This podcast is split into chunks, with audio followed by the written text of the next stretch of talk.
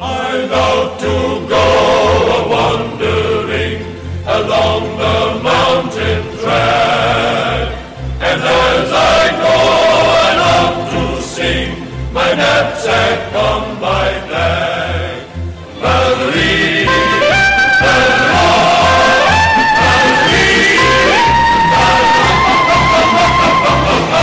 Good morning. Welcome to Wanderings. This is Sandy Washington along with Syl Stenman. Today we are welcoming Richard Pegg, a non resident who is a director of the Holly Creek Thespians. Richard, welcome to Holly Creek. Good morning. Thank you for having me. Since I am not in the Thespians group, I'd like to know more about you, where you come from, how you came to Holly Creek. I've heard you speak with a charming accent. Where is that from? Well, I'm from a little little place about 5,000 miles east of us called England. That's where I grew up. Um, my wife decided to kidnap me. She's an American, and uh, she brought me to the U.S. in 1992, um, and I became a U.S. citizen because I'm all about no taxation without representation in 2008. So that's that's a quick history of how I got here and why I'm here now. Well, we got you on the recommendation of Reg and Phyllis Holm and said that you were um, very deeply involved in theater. So before you came to Holly Creek, before you came to the U.S., what were you doing with theater? Um, I always wanted to be an actor from very early on in uh, my life, um, and auditioned for drama school and was not terribly successful. Um, you know, for every successful actor, there's a thousand that aren't. It's a hard field to get into. Absolutely. So, um, uh, an actor acquaintance of the family said, "Oh, you should become an uh, apprentice intern at one of the repertory theatres in the country." And she happened to know somebody, and you know, as in show business, it's not what you know, it's who you know. so she got me involved with our. Um, local repertory theatre in England, the Everyman Theatre in Cheltenham, which is sort of um, in the West Country na- ar- area. Is this the Oh. place you were born? No, I was actually born um, in Leamington, which is in the Midlands, and then very shortly after I was born, my dad got a new job and was transferred down to the city of Gloucester, um, which is sort of, if you imagine a map of England, it's where Devon and Cornwall start and Somerset start heading north towards Wales, and Gloucester is on that little point uh, between Wales and So you are England. authentic British, Oh, absolutely, yeah. and you go back every now and then to. I do because I still have family in England and still see uh, both my kids um, and uh, grandbabies. So, um, you know, there's even more necessity as I have a new grandbaby to spend more time in England. So, So we have to lose you every now and then. absolutely, I'm, I'm sorry about we that. We understand, but we always want you back. well, yeah, I'll try. I'll, I'll- I'll try and make it back each time. You better do How that. often do you go back to England? Um, we used to go at least once a year, but now we're working on twice a year, At least. at least. Yeah, um, and it it really boils down to how long we can spend in England in terms of. Um, Well, your wife was working. She's retired now. she is no, no, no. She's still working. She's she's still she's an oil and gas minerals manager. Oh, So she uh, manages the um, oil and gas interest of her family um, down in Texas. Um, and plus, she has friends in Nebraska and New Mexico and here in Colorado. see, now she, you have lots to do here. so United she has States. she has lots to do, um, and I have lots to do in, in terms of the the Uh, you have thespians. to, div- yeah, you have to divide these things up. But when you were doing this intern thing, tell us how that developed. Um, well, basically, it, it's a sort of backdoor, hands-on uh, way of learning the art of theatre. Um, it's more geared towards the backstage side of theatre. Uh-huh. So Which is interesting. you would spend a certain amount of time with the props department, the carpentry, uh, the scenic painters, the uh, costume and wig people. So you'd spend amount of time to you know a couple of months in each department learning the skills of building scenery, dressing wigs, uh, sewing costumes, And transporting all of those things to other places, right? You did a lot of traveling with the shows. Uh, not to begin with. That that was Okay. all. We had a different show every two weeks, so you would be performing Monday through Saturday, eight shows a week. So you'd be doing, you know, obviously Monday, Tuesday, Wednesday, Thursday, Friday, Saturday, and one Wednesday or Thursday afternoon matinee. And in the mornings and on the afternoons when you weren't performing, you would be rehearsing the play that you were putting on the next week, the next uh, next two weeks. Oh, So busy. you would you literally would arrive at ten o'clock in the morning and not go home till 10.30, 11 o'clock More at than a full time job. It's Oh, a long day. Yeah, and that's seven, you know, almost seven days a week. The only Mm. real day off you got was Sunday. When do you have time to relax? On Sunday On Sunday. and in the A pub whole week's after- worth. And in the pubs. and in the pub after the show. We'd, we'd always just about manage to make it into the pub before last Okay. orders were called. That's a fascinating aspect to life over there. Oh yeah, Is your pub life? I think that's interesting. yeah. I mean, of course, nowadays it's changed because pubs can stay open uh, all day, and I think they have to close by midnight. But you know, depending on what sort But of you said you had to lock in or something. Yes, in the old days when, Oh. when the pubs used to close at ten thirty, if you were familiar with the landlord and the uh, the locals, you would be able to lock the doors, shut the lights off in the in the pub, and all sneak into the back room and continue drinking and telling stories. I hope that was a Saturday night. Oh no, that was any night of the week. oh dear. Well, did you have a preference to what you did with the painting or the wigs or the makeup, or what did you like doing best? Um, well, of course, you know the one department I forgot to mention, of course, is the lighting department. So Oh, that's that was, you know, something that was really quite fascinating. How you can transform a white light into different colours, and you can put um, like a screen in that that has shapes, so that you can uh, project. Um, say a, a sailboat or a, um, clouds or something like that. So you'd have your your backdrop in the theatre, the cyclorama, which would normally be lit in blue to represent the sky, and then you could use these screens and the lights to project clouds onto the background. And of course, if you were really clever and had the right equipment, the clouds would actually move across the sky so that you got some sense of, of reality. That was quite an art. Oh, it was. to do yeah, that. yeah. Because uh, a lot of the time, what would happen is is one light with the clouds in the middle would be on, and then the next light would be just slightly off, and so they one light would fade out as the other comes up, so it gave the illusion of movement.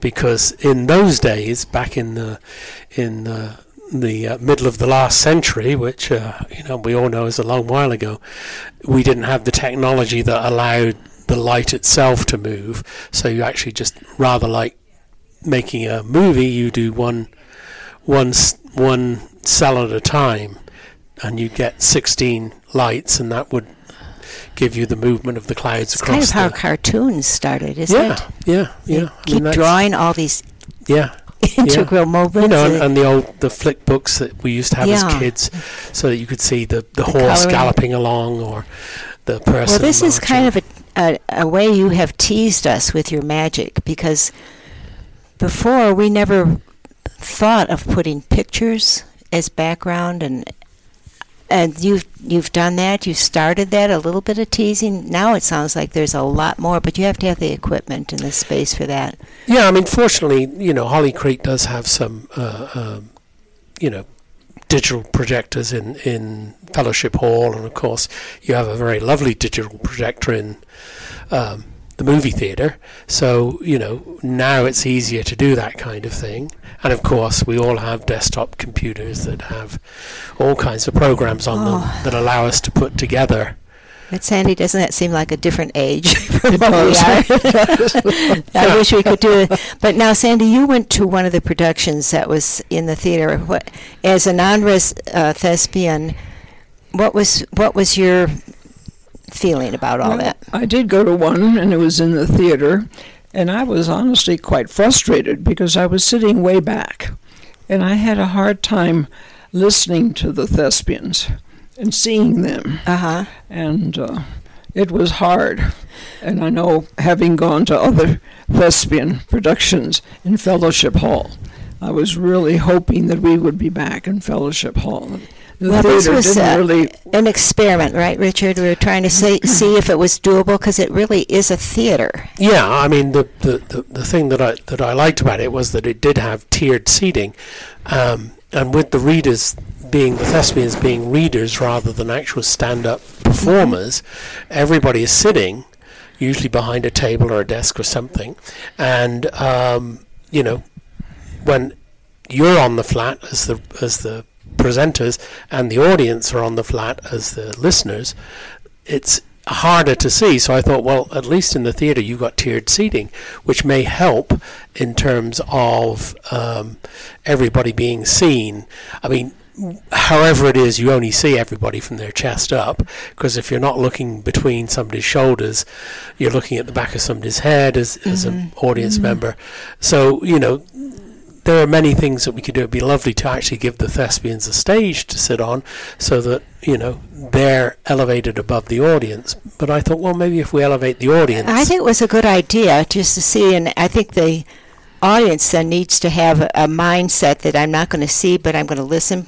Yes. And in the meantime, you had these pictures going on. Yes, when we did our, our, our Christmas presentation in Fellowship, back in Fellowship, um, you know, I did have uh, a series of projections that related to each of the stories that were being told by the various members of the Thespians. Um, so, yes, I think that way the audience could actually listen because they weren't looking at the Thespians, they were looking at the screen above them so that you could actually sort of get much more of a uh, sense of what the story was about because not only are you hearing it but you're seeing images. Yeah, so your lighting was really helpful in that situation too. Yes, yeah. How do you select the cast for the performances? Well, um, the Thespians have, I think, probably about 25 to 30 members at the moment, not all of whom are active every single time because obviously people have commitments outside of being a thespian, which like doctor's appointments. doctor's appointments and things like you know medical medical and human necessities um, you know and really anybody in theatre tries to avoid that because you know there aren't that many opportunities to perform.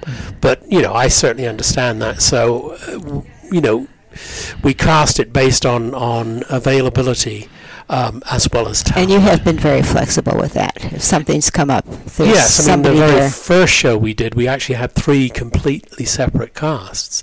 There was one cast that did one performance, and another cast did another performance, and then when we all went upstairs to um, the assisted living lounge, it was a combination of the of the first two casts and some newcomers. So we, we actually ended up using, I think, most of the thespians at some point. And many of the people I've talked with like the idea that you can share these performances to some degree up in Alpine.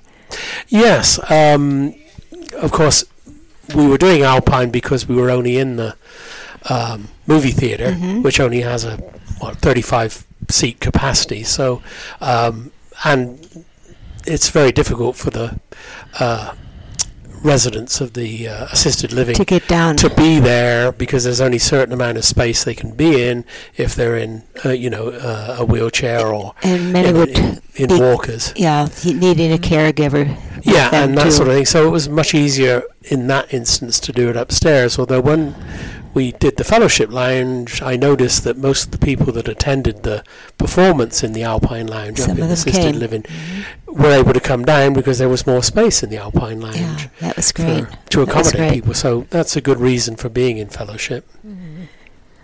How can you encourage friends to join thespians? How can you Um, encourage friends? Well, sometimes a you know a nine millimeter automatic might help pressed to their head or or uh, thing. But it, it's really more about do you want to have fun? Do you want to tell a story?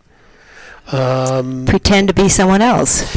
also, yeah, pretend to be someone else. I mean, it, there are so many choices that you can you can have. I mean, we our last performance we did a a, a piece that's from Ireland that um, Jack Kelly had written. Um, so there were people who were going to give it a shot and give an Irish accent to it. I think they did pretty well. And they, they did pretty well. I mean, as I always say to anybody doing an accent, do the act, accent that the audience expects you to have.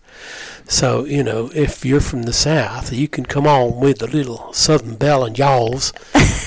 and, you know, Richard, how many of those can you do? A whole Oh, oh, line I, of them? I could do you the whole, the whole, the whole thing in that, or, or you know, Can you uh, give us a Forrest Gump? uh, not really. No, I'm more into regional Okay. accents. So, so you know, if you want, uh, you know, somebody from Glasgow, for example, I can do that for you there, hen or uh, you know, going into the old Cockney like Michael Yeah. Caine. Uh, you, do you know it takes a man four seconds, wearing a tweed coat, by the way, four seconds to fall from the top of Big Ben to the ground. Now, not many people know that. You know, before we got on the on the air, Richard was having us do a wave, a British wave. you couldn't all see that, but it's just fun to be somebody else and for a moment. I mean, you know, as uh, I think everybody knows the late Queen Elizabeth when she was uh, in her car or going anywhere or in a big crowd, she had her cupped hand and would circle it round on the end with her arm, you know, elbow bent. So it was almost like, "Come on, my people, come And what was she me." doing with the other arm? Um, she had a purse on the other arm. There's all kinds of stories about what she carried around with her. But Yes, yeah. Uh, the one thing that most of the most of the royal family, if they're in a social engagement, if they're having to drink, will drink vodka because it doesn't linger on your breath. So you know, for for the dipsomaniacs in Holly Creek, vodka's the one to go for because you can't smell it on your breath. Um, but the other thing was that her security always knew whether she wanted to shake hands or not, because if the purse was on her right arm, she wasn't shaking hands. If it was on her left arm, she would shake hands. So you know, there's all these little quirks that uh, uh, are known, particularly in theatre, because obviously you have a, a royal command performance. Um, you know, the actors are lined up, and the directors and producers and various people are lined up in the reception line, and uh, so the Queen has to shake many, many hands. it would be hard if she changed hands and you were the next in line. yeah, no, I think you know that that that was something was you know if the purse was on the right hand, she would go along and just nod and Oh, you know and, and what do you polite. do, Yeah, young man, or whatever it might be. But Rest if, her hand. yeah, because you know if the purse is on this hand, you can't shake hands um, uh, as efficiently. So you know if she came into the meeting with the purse on the right hand. Is that a pretty common knowledge? uh, not really common. I think you know those who have happen to look for who it. who you know have met the Queen or or are observers of the or talk to Richard. yeah, you know, would know that by, you know, oh, we're at Ascot and the Queen's got her purse on her left arm, so she's going to be shaking hands with various people. So neat. Because, of course, she was a great lover of horses and racehorses in particular. oh, and dogs. And dogs, she owned uh, several racehorses, many, some of, some of whom won, uh, you know, the major races in England. Yeah. She But that a, has nothing to do with thespians, so let's get off that. she well, was a lovely lady. She was indeed. Um, um, and, you know, we now have our new king, King Charles the Third. Um, and it'll be interesting to see what he does because he's, he's a little bit m- more progressive than some of his uh, older hmm members of the royal family. He's So- probably influenced by his younger his children and Mhm. their children. Yeah. I mean, he's always been interested in, in bringing the monarchy from Yeah. the 19th at least to the 20th century, and now, of course, we're in the 21st century. So, with with uh, uh, William and Harry, he's interested in ensuring the monarchy Well, progresses, moves on. getting back There'll to be many thespians, changes. Oh, yes, I'm sure there will. you did a lot of traveling in taking your show on the road. Yeah, I uh, after I'd done my apprenticeship, I moved to a theatre in uh, Greater London in uh, Richmond, which of course is now the home of the Apple TV series Ted Lasso. Um, and there's a lovely theatre there, and our job was to take the shows from the West End of London and condense them both physically in terms of the scenery and so on and so forth, so that they could go and be toured around England. So, for example, um, you know, before Phantom of the Opera toured the UK, it would go into the theatre in Richmond, where they would adapt the scenery to fit a smaller stage than a big West End theatre. That was would be difficult. It was always challenging, yeah. Because So you'd have to leave some of it out, or yeah, you'd literally, you know, the, the, the set would be adapted in such a way that if you were in a theatre that was uh, one size, you could have 20 pieces of the scenery there. And if you were in a smaller theatre, you'd only maybe have 18 or 17 pieces of the scenery because it was a smaller stage. So you were constantly, uh, you know, adapting things. So when I started there, um, you know, I was just a, a lowly assistant stage manager. But after a couple of years, I got to be um, more of a uh, hands-on guy in terms you became of manager, didn't you? I, I became eventually became a company manager, which meant that when you took the show on on tour from theatre to theatre, you would be going around sixteen to twenty. now, are all these measurements written down someplace, so you didn't have to go and look it out before, or No, you basically knew that if you were going to a theatre in Sheffield, you could how big it was. you could put the set on as as was, but if you were going to um, you know a little seaside town in Brighton, say, you'd have you know that you're not going to get all 20 pieces on that you're down to your 16 pieces. Um, so you you always knew well in advance which theatres you were going to, how how big they were, and you knew that that's a 20 20 piece, that's a 16 piece, that's a 17 Oh, so how piece. long You was your learn to be procession? Oh, you had to be very to be. successful. So How, we how long was your truck pr- procession going into a new city? Um, in those days, it was prob depending on the show itself. If it- if it was a musical, it was probably two semis or maybe three. If it was a, a regular straight play, you probably get it into a good sized box van because you're not hauling musical instruments, lots of costumes, extra lighting. A lot of planning. Oh, these things always, you know, are, are planned probably a year or two years in advance because have Great any- detail. absolutely, yeah. Any emergencies that you can tell us about where you didn't have something you were counting on? Um, there was one interesting play that we that that, that we were doing, um, and the theatre, for some bizarre reason, was not at ground level. It was one story up. So there there was no the the loading bay. There was no loading bay. There were just doors on the back of the theatre, and then there was a sheer drop down to the ground. So you literally had to, when you were loading the scenery in, push the scenery up the wall, and somebody at the top would grab the top of the scenery and pull it through, you know, the door. So we always hated going to this one theatre because we knew that was always going to be an issue. That's a big so problem. that was when you know you you were very circumspect about what you took there. Because if you had big heavy stuff that you had to carry up the stairs it could be a problem. But you know if it was too large to go up the stairs you had to go up the outside wall. And on one occasion the uh, strike crew which is the crew that comes in at the very end of the show on the last performance to strike, take down the scenery, and load it into the van hadn't turned up. So there was myself and uh, two of the actors who had to load all the scenery down the back wall. So I'm standing at the bottom as they're lowering it down, and you know, God love actors. They're great at one thing, but they're not very good at physical stuff. Oh my goodness! So, you know, I'm catching scenery, which okay is only made of wooden canvas. You know, that's pretty heavy when at a distance. Yeah, you know, when it's coming down the wall at you and it's it's six feet wide and twelve feet tall, it's well, that makes Holly Creek's relatively easy. Uh, somewhat, somewhat easier. Yeah. What did, what did you imagine before you took this position? Um, I just kept a very open mind about it because you know, for you. um, our dear friends Reg and Phyllis had mentioned it, and, and I said, well, you know, maybe I can help out somewhere. I mean, I've, oh my goodness, I we mean, needed you. just- we need you.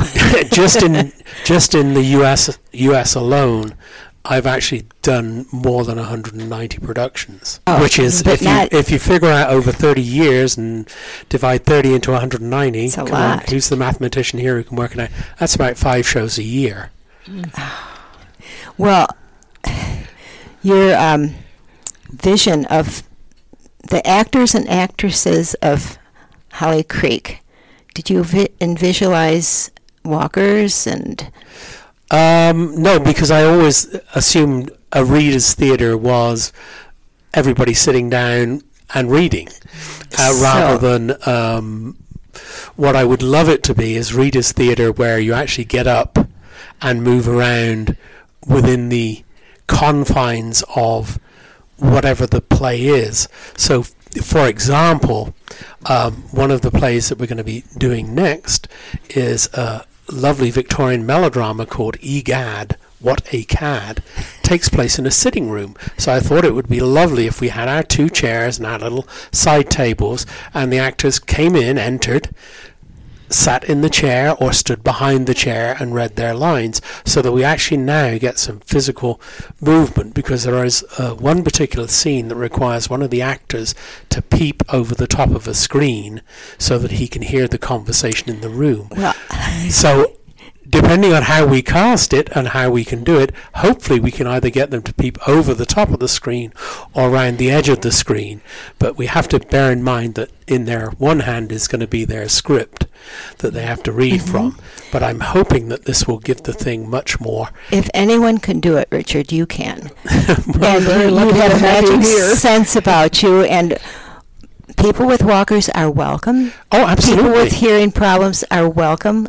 We can do things for for anyone that is willing to do it. And so in summing up, Sandy, I think we have we've got quite a treasure here. We certainly do. I appreciate I know Ken and I really appreciate your your willingness to take us as we are and work with us and help something magic happen. Yeah, and, and, and you know, please, anybody out there that, that really wants to come and tell a story and have some fun with us, you're going to be more than welcome on your walker, in your wheelchair.